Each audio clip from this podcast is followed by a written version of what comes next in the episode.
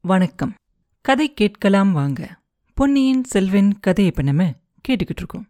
சேந்தனமுதன் படுத்திருந்த கட்டிலுக்கு அடியிலிருந்து முனங்கல் சத்தம் கேட்கும் இல்லையா? அதை கேட்ட உடனே நம்பி ஆஹா அப்படியா சமாச்சாரம்? சிவபக்த சிவாமணிகளே பழைய பரமசிவனை மாதிரி மோசம் செய்ய ஆரம்பிச்சிட்டீங்களா? அப்படின்னு சொல்லிக்கிட்டே இந்த கட்டில பார்த்து நடக்க ஆரம்பிப்பான். அப்ப பூங்குழலி என்ன பண்ணுவா? அவ இடுப்புல இருந்த கத்தியை எடுத்துக்கிட்டு வைஷ்ணவனே சிவபெருமான பத்தி தப்பா பேசுன. நீ இந்த உலகத்துல இனி ஒரு நிமிஷமும் இருக்க முடியாது. மேல ஒரு அடி எடுத்து வச்சினா உடனே வைகுண்டம் போய் சேருவ அப்படிம்பா. அப்ப நம்பி சொல்லுவான் தாயே மகாசக்தி உன்னோட வார்த்தைக்கு மறுவார்த்தை உண்டா? வைகுண்ட பதவி கிடைக்கிறது அவ்வளோ சுலபமா இல்ல. உன் கையால என்ன அங்க அனுப்புனீனா அதை விட ஒரு பெரிய பாக்கியம் எனக்கு வேற என்ன கிடைக்க முடியும்? அப்படிம்பார். அப்ப அமுதன் கட்டிலிருந்து எந்திரிச்சு வந்து பூங்குழலி வேண்டாம் கத்திய இடுப்புல சொருகிக்கோ. இந்த வைஷ்ணவன் சிவனை பத்தி தப்பா பேசினா என்ன? அதனால அவருக்கு ஒரு குறையும் வராது. கெட்ட வழியால நல்லது ஏற்படாது. பொய்யாலையும் மோச சக்தியாலையும் எதுவும் கிடைக்காது. இந்த வைஷ்ணவன் கிட்ட உண்மையை சொல்லி உதவி கேட்போம். இவனும் வந்தியத்தேவனுக்கு சிநேகிதன் தானே அப்படின்னு சொல்லுவான். உடனே நம்பி அப்படி வாங்க வழிக்கு. கபட நாடக சூத்திரதாரியான கிருஷ்ண பரமாத்மாவோட அடியாருக்கு அடியேன கேவலம் சிவபக்தர்களால ஏமாத்த முடியுமா? அந்த நாராயணமூர்த்தியை சரணடைஞ்சா அவசியம் காப்பாத்துவாரு.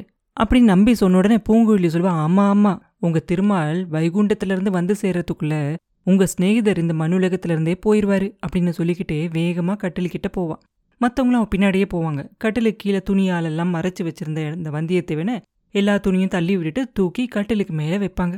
வந்தியத்தேவன் ஒரு மாதிரி மயக்கமான நிலைமையில இருப்பான். ஆனால் கூட அப்பப்போ வழியால் முணங்கிக்கிட்டே இருப்பான். அதனால தான் அவன் உடம்புல உயிர் இருக்குது அப்படிங்கிறதே தெரிஞ்சுக்க முடியும். வாணி அம்மா என்ன பண்ணுவாங்க? மூலிகையெல்லாம் வேக வச்சு அதில் மஞ்சள் பொடியெல்லாம் சேர்த்து காயத்தில் வச்சு கட்டுறதுக்காக கொண்டுகிட்டு வருவாங்க. அப்போ ஆழ்வார்க்கடியானும் சேந்தனமுதனும் வந்தியத்தேவனோட கை காலை எல்லாத்தையும் இருக்க பிடிச்சிக்குவாங்க. பூங்குழலியும் வாணியம்மாவும் அவனோட காயத்தில் அந்த வேக வச்ச மூலிகை எல்லாத்தையும் சுட சுட வச்சு துணியை போட்டு கட்டிக்கிட்டு இருப்பாங்க. அப்போ வழியால் வந்தியத்தேவன் ஒரு நிமிஷம் கண்ணை முழிச்சு பார்ப்பான். எதிரில் ஆழ்வார்க்கடையனை பார்த்ததும் வைஷ்ணவனே இப்படி வஞ்சம் செஞ்சிட்டியே. இங்கே என்ன வர சொல்லிட்டு பின்னாடியே என்னை கொல்றதுக்காக ஆள் அனுப்பி வச்சிட்டியே அப்படின்னு சொல்லிட்டு மறுபடியும் மயக்கமாயிருவான். ஆழ்வார்க்கடியானோட முகத்துல ஒரு நிமிஷம் மனசு சங்கடப்பட்ட மாதிரி தெரியும். அரை நினைவில் இருக்கிற வந்தியத்தேவன் சொன்ன வார்த்தைகளை கேட்ட சேந்தன முதனும் பூங்குழலியும் அவனை பற்றி என்ன நினைப்பாங்க? மறுபடியும் அவங்க மனசுல ஏதாவது பயம் வந்துருமோ? அப்படின்னு நினச்சிக்கிட்டே மெதுவாக அவங்க முகத்தை திரும்பி பார்ப்பான். பூங்குழியோட முகத்தில் சிரிப்பை பார்த்ததும் அவனுக்கு கொஞ்சம் தைரியமாயிரும். வைஷ்ணவரே வந்தியத்தேவரை நீங்க தான் இங்க அனுப்பி வச்சீங்களா? அப்படின்னு கேட்பா ஆமா தாயே ஆனா இவனை கொல்றதுக்காக நான் பின்னாடி ஆளெல்லாம் அனுப்பி வைக்கல அப்படிம்பார் நம்பி. அது இருக்கட்டும் இங்க எதுக்காக இவர் அனுப்புனீங்க? அப்படின்னு கேட்பா தப்பிச்சு ஓடி போறதுக்காக தான் அனுப்புனேன். இந்த நந்தவனத்துக்கு பக்கத்துல அவனுக்காகவும் அவனோட நண்பனுக்காகவும் ரெண்டு குதிரைகளையும் தயாரா வச்சிருந்தேன் அப்படின்பா பூங்குழலி கேட்பா பின்ன அவர் தப்பிச்சு ஓடலை அப்படிங்கறத எப்படி தெரிஞ்சுக்கிட்டீங்க? இந்த கூடத்துல இருக்கிறத எப்படி தெரிஞ்சுக்கிட்டீங்க? அப்படின்னு கேட்பா நம்பி சொல்லுவான் அவனுக்காக நான் வச்சிருந்த குதிரையில் வேற ரெண்டு பேர் ஏறிக்கிட்டு போகிறத பார்த்தேன். அதனால தான் எனக்கு சந்தேகம் வந்துச்சு அப்படின்பா அப்போ பூங்குழலி சொல்லுவா திருமால் ஒன்று நினைக்க சிவன் வேறொன்று நினைச்சிட்டாரு அப்படின்பா நம்பிக்கு ஒரு நிமிஷம் ஒன்றுமே புரியாது. இது என்ன புதிர் தாயே? இவன் எப்படி காயம்பட்டான் அப்படின்னு கேட்பான். வைஷ்ணவரே நீங்கள் என்ன உத்தேசத்தோட இவரை இங்கே அனுப்புனீங்களோ தெரியாது. ஆனால் இவர் சரியான சமயத்துக்கு இங்கே வந்ததால நான் கல்யாணம் ஆகிறதுக்கு முன்னாடி கைம்பெண் ஆகாமல் காப்பாத்தினாரு அப்படின்பா பூங்குழலி இப்படி சொன்னதும் ஆழ்வார்க்கடியானுக்கும் அமுதனுக்கும் ஒரே ஆச்சரியமா இருக்கும். என்ன? என்ன? அப்படின்னு அதிசயமா கேட்பாங்க ரெண்டு பேரும். பூங்குழலி அமுதனை பார்த்து சொல்லுவா ஆமா உங்ககிட்ட கூட நான் சொல்லல. வெளியில ஒருத்தன் நின்னு ஈட்டியால உங்களை குத்துறதுக்காக தான் குறி பார்த்துக்கிட்டு இருந்தான். அப்ப இவர் குறுக்க வந்ததால ஈட்டியா அவர் வாங்கிக்கிட்டாரு. அதனாலதான் இவருக்கு காயம் பெற்றுச்சு அப்படிம்பா. அதை கேட்ட உடனே அமுதனோட கண்ணெல்லாம் கலங்கி போயிரும். ஐயோ எனக்காகவா என் நண்பர் இந்த ஆபத்துக்கு உள்ளானாரு? அப்படின்னு சொல்லுவான். பூங்குழலி சொல்லுவா அதனால என்ன? இவரை காப்பாத்துறதுக்காகவும் இவரை தப்பிக்க வைக்கிறதுக்காகவும் நீங்க எவ்வளோ ஆபத்துக்கு உள்ளாகி இருக்கீங்க? அப்படின்பா. நம்பி சொல்லுவான் அம்மனி இந்த உலகத்துல ஒருத்தர் செஞ்ச உதவிக்கு உடனே பதில் உதவி செய்யறது அப்படிங்கிறது யாருக்குமே கிடைக்காத ஒரு பாக்கியம். அது ரொம்ப அபூர்வமானது. நல்லது செஞ்சவங்களுக்கு கூட கெடுதல் செய்யாம இருந்தாலே பெரிய காரியம் அப்படின்னு நினைக்கிற காலமா இருக்குது. வந்தியத்தேவன் இங்க சரியான சமயத்துக்கு வந்து சேந்த நமதனை காப்பாத்தினது அதிசயமான காரியம்தான். ஆனா கல்யாணத்தை பத்தி ஏதோ சொன்னீங்களே அது என்ன? கைம்பெண்ணாகாம காப்பாத்தினதாகவும் சொன்னீங்களே அப்படின்னு கேட்பான். அதுக்கு பூங்குழலி சொல்லுவா ஆமா வைஷ்ணவரே கொஞ்ச நேரத்துக்கு முன்னாடி தான் நாங்க ரெண்டு பேரும் கல்யாணம் பண்ணிக்கலாம் அப்படின்னு முடிவு பண்ணோம். செம்பியன் மாதேவி கிட்ட ஆசீர்வாதமும் வாங்கிக்கிட்டோம். ஒரு கால் மணி நேரம் கூட ஆகல. அதுக்குள்ள யாராவது ஒருத்தன் வந்து இவரை ஈட்டியால குத்திட்டா கல்யாணம் செஞ்சுக்கிறதுக்கு முன்னாடி நான் கைம்பெண்ணானதா தானே அர்த்தம்? அப்படின்னு கேட்பா. அப்ப நம்பி சொல்லுவான் அந்த திருமாலோட அருளால அப்படி ஒன்றும் நடக்காது. செம்பின் மாதேவியோட ஆசிர்வாதமும் வீணாகாது. நீங்க ரெண்டு பேரும் கல்யாணம் பண்ணிக்கிட்டு ரொம்ப நாள் சந்தோஷமா வாழ்வீங்க அப்படின்னு சொல்லி வாழ்த்துவான். வாழ்த்திட்டு சொல்லுவான் ஆனா இந்த சாதுவான பிள்ளைய ஈட்டியால குத்தி கொல்ல முயற்சி செஞ்ச அந்த பாதகம் யாரா இருக்கும்? அவனை நீங்க பாத்தீங்களா? அடையாளம் ஏதாவது தெரியுமா? அப்படின்னு கேட்பான். பூங்குழலி சொல்லுவா பார்க்காம என்ன? தெரியாம என்ன? அந்த வைத்தியர் மகன் பினாகுபாணி தான். அந்த சண்டாளன் தான். என் அத்தை மந்தாகினிய கோடிக்கரையிலிருந்து அக்கிரமமா பிடிச்சுக்கிட்டு இங்க வந்து கொலகாரனுக்கு பலி கொடுத்தான். சோழ ராஜ்யத்துல இப்படியெல்லாம் அக்கிரமங்கள் நடந்துக்கிட்டு தான் இருக்கு அப்படின்னு சொல்லுவா. அவ சொல்லிக்கிட்டு இருக்கும்போதே நம்பி சொல்லுவான் இது என்ன அக்கிரமம்? இதை விட ஆயிரம் மடங்கு நடக்க போகுது. சோழ நாட்டுல இன்னைக்கு ராத்திரி அராஜகம் ஆரம்பமாக போகுது.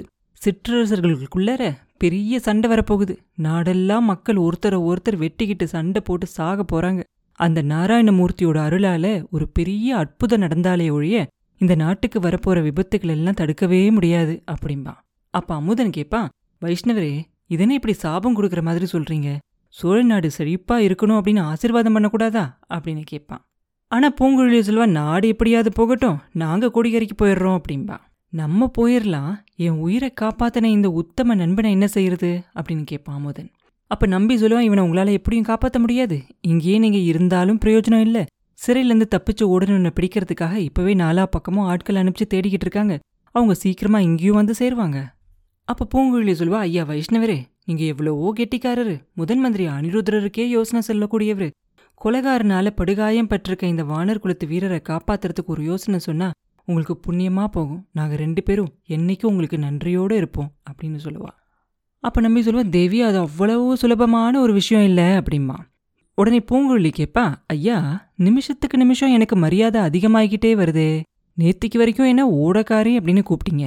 கொஞ்ச நேரத்துக்கு முன்னாடி அம்மணி அப்படின்னு கூப்பிட்டீங்க. இப்ப தேவி அப்படின்னு கூப்பிடுறீங்க. கொஞ்ச நேரம் போனா இளவரசி அப்படின்னு கூப்பிட்டுருவீங்க போல இருக்கே அப்படின்னு கேட்பா அதுக்கு நம்பி ஆமா இளவரசி. இதோ மயக்கமா கிடக்கிற இந்த வீர வாலிபனை காப்பாத்தணும் அப்படின்னா அதுக்கு ஒரே ஒரு வழிதான் இருக்கு. உங்களை கல்யாணம் பண்ணிக்க போற இந்த பாக்கியசாலி ஒரு நாளைக்கு இளவரசராகணும். அவர் இளவரசர் அப்படின்னா நீங்களும் இளவரசி தானே? அப்படின்னு கேட்பான் அமுதனுக்கு ஒண்ணுமே புரியாது. வைஷ்ணவரே இது என்ன கேலி பண்றீங்க? நானாவது ஒரு நாள் இளவரசனா இருக்கிறதாவது எதுக்காக? அப்படின்னு கேட்பான். அவன் கேட்ட உடனே நம்பி சொல்லுவான் என் ஒருத்தனுக்கு மட்டும் தெரிஞ்ச ஒரு ரகசியத்தை இப்போ உங்க ரெண்டு பேர்கிட்டயும் சொல்றேன். நல்லா கேட்டுக்கங்க. இல்ல முதல்ல இதை பாருங்க அப்படின்னு சொல்லிக்கிட்டு அவன் கொண்டு வந்த அந்த மூட்டையை அவுத்து காட்டுவான். அதுக்குள்ள அந்த மதுராந்தகரோட ஆபரணங்கள் அவரோட துணி அதெல்லாம் இருக்கும். அதெல்லாம் பார்த்த உடனே அமுதன் சொல்லுவான் ஆஹா இதெல்லாம் இளவரசர் மதுராந்தகர் போட்டிருந்தது இல்லையா? நாங்களே கொஞ்ச நேரத்துக்கு முன்னாடி பார்த்தோமே அப்படின்பா பூங்குழலி கேட்பா இது எப்படி உங்களுக்கு கிடைச்சிச்சு? அப்படின்னு கேட்பா. அப்ப நம்பி சொல்லுவான் இந்த நந்தவனத்தோட வேலி ஓரத்துல இதெல்லாம் கிடந்துச்சு. இன்னும் நான் சொல்ற ரகசியத்தை கேளுங்க ரெண்டு பேரும். இந்த வடவாற்றங்கரையோட நான் வந்துகிட்டு இருந்தப்ப ரெண்டு குதிரை மேல ரெண்டு பேர் வேகமா போயிட்டு இருந்தாங்க. அதை நான் பார்த்தேன். அவங்க வந்தியத்தேவனாவும் சிறையில இருந்து தப்பிச்சு போன பைத்தியக்காரனாவும் இருக்கணும். அவங்களுக்காக நான் விட்டு வச்சிருந்த குதிரையில தான் அவங்க போறாங்க அப்படின்னு நான் நினைச்சேன். அந்த பைத்தியக்காரனை உங்களுக்கு கூட தெரியுமே அப்படின்னு சொல்லி கேட்பான் நம்பி. அப்போ அமுதன் சொல்லுவான் ஆமாம் தெரியும். பாண்டிய வம்சத்து மணிமகுடத்தையும் ரத்னஹாரத்தையும் பற்றி யாரை பார்த்தாலும் உளறிக்கிட்டே இருப்பான் அவன் அப்படின்னு சொல்லுவான். அமுதன் சொன்ன உடனே நம்பி சொல்லுவான் அவனே தான் அவன் தான் அந்த ஆத்தங்கரையோரமாக வேகமாக போயிட்டு இருந்த குதிரை மேலே போய்கிட்டு இருந்தான். இன்னொரு குதிரை மேலே போய்கிட்டு இருந்தது இளவரசர் மதுராந்தகர் மாதிரி எனக்கு தோணுச்சு. இங்கே வந்ததுக்கப்புறம் தான் அது நிச்சயமாச்சு அப்படிம்பான். இது என்ன ஆச்சரியமாக இருக்குது மதுராந்தகர் எதுக்காக அவரோட ஆபரணங்கள் எல்லாத்தையும் கழட்டி போட்டுட்டு ஓடணும்? அப்படின்னு கேட்பா பூங்குழலி. அதுதான் எனக்கும் தெரியல. முதன் மந்திரி கிட்ட சொல்லி ஓடி போனவங்க பின்னாடி போய் ஆட்களை அனுப்பிச்சு தேட சொல்லி சொல்லணும். ஆனால் அதுக்குள்ளே இங்கே ஒரு பெரிய விபரீதமே நடந்துரும் அப்படின்னு நான் பயப்படுறேன் அப்படின்பா என்ன விபரீதம் நடந்துரும்னு பயப்படுறீங்க அப்படின்னு பூங்குழலி கேட்பா அதுக்கு நம்பி சொல்லுவான் பழுவேட்டரையர்களும் அவரோட கட்சியை சேர்ந்தவங்களும் எல்லாரும் தஞ்சாவூர் கோட்டை வாசல் பக்கத்தில் வந்துக்கிட்டு இருந்தாங்க.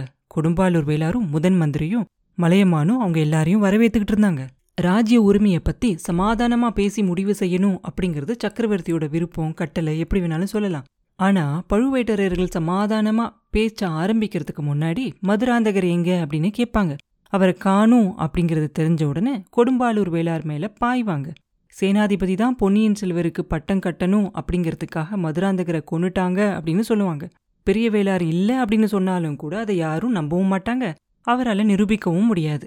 அதனால பயங்கரமான உள்நாட்டு சண்டை வரும். சோழ நாடு சீக்கிரமாகவே சீர்குலையும் அப்படிம்பா. நம்பி அப்படி சொன்ன உடனே பூங்குழலி சொல்லுவா அதுக்குள்ளே நம்ம இங்கிருந்து புறப்பட்டு போயிடுவோம் அப்படிம்பா. நம்பி இல்லை தேவி அது முடியாத காரியம் அப்படிம்பா. பின்ன என்னதான் செய்ய சொல்கிறீங்க அப்படின்னு பூங்குழலி கேட்ட உடனே இந்த கிரீடத்தையும் இந்த ஆபரணங்களையும் கொஞ்ச நேரத்துக்கு சேர்ந்த முதன் போட்டுக்கிட்டோம். பொன்னியின் செல்வரை ஏற்றிக்கிட்டு வந்த யானையை நான் போய் கூட்டிக்கிட்டு வரேன். அதில் இவர் ஏறிக்கிட்டோம். என்னோட ஆட்கள் மதுராந்தகர் வாழ்க அப்படின்னு கோஷம் போட்டுக்கிட்டு யானைக்கு முன்னாடியும் பின்னாடியும் போகட்டும். மதுராந்தகர் ஏறி வந்த பல்லக்கு பக்கத்துல தான் இருக்கு. அதுல வந்தியத்தேவனை போட்டு திரையை போடிடுவோம் தேவி நீங்க பல்லக்குக்கு பக்கத்துல நடந்து வாங்க. மத்ததெல்லாம் என்கிட்ட விட்டுருங்க அப்படிம்பா நம்பி. இது என்ன பைத்தியக்கார யோசனை? அப்படிம்பா அமுதன். இவர் கிரீடத்தை வச்சுக்கிட்டா அடையாளம் தெரியாம போயிருமா? அப்படின்னு பூங்குழலி கேட்க நம்பி சொல்லுவான் ராத்திரி வேளையில யானை மேல உட்கார்ந்துருக்கவரை யாரு அடையாளம் கண்டுபிடிக்க முடியும் சந்தேகம் ஏற்பட்டா இல்லையா? உத்து பார்க்க போறாங்க. உங்களோடயே நானும் வரப்போறேன் உங்க எல்லாரையும் கோட்டைக்குள்ள முதன் மந்திரியோட வீட்டுல பத்திரமா கொண்டு போய் சேர்க்க வேண்டியது என்னோட பொறுப்பு. இந்த வானர் குலத்து வீரனை காப்பாத்துறதுக்கு வேற வழி ஒண்ணுமே இல்ல அப்படிம்பான். அதுக்கப்புறம் இன்னும் கொஞ்ச நேரம் மூணு பேரும் வாதம் பண்ணுவாங்க. விவாதம் எல்லாம் பண்ணதுக்கு அப்புறமா சேந்தன முதனும் பூங்குழலியும் ஆழ்வார்க்கடியோனோட யோசனையை ஒத்துக்குவாங்க. அப்புறம் என்ன பண்ணாங்க மூணு பேரும் அப்படிங்கிறத அடுத்த பதிவில் பார்ப்போம். மீண்டும் உங்களை அடுத்த பதிவில் சந்திக்கும் வரை உங்களிடமிருந்து விடை பெறுவது உண்ணாமலை பாபு. நன்றி.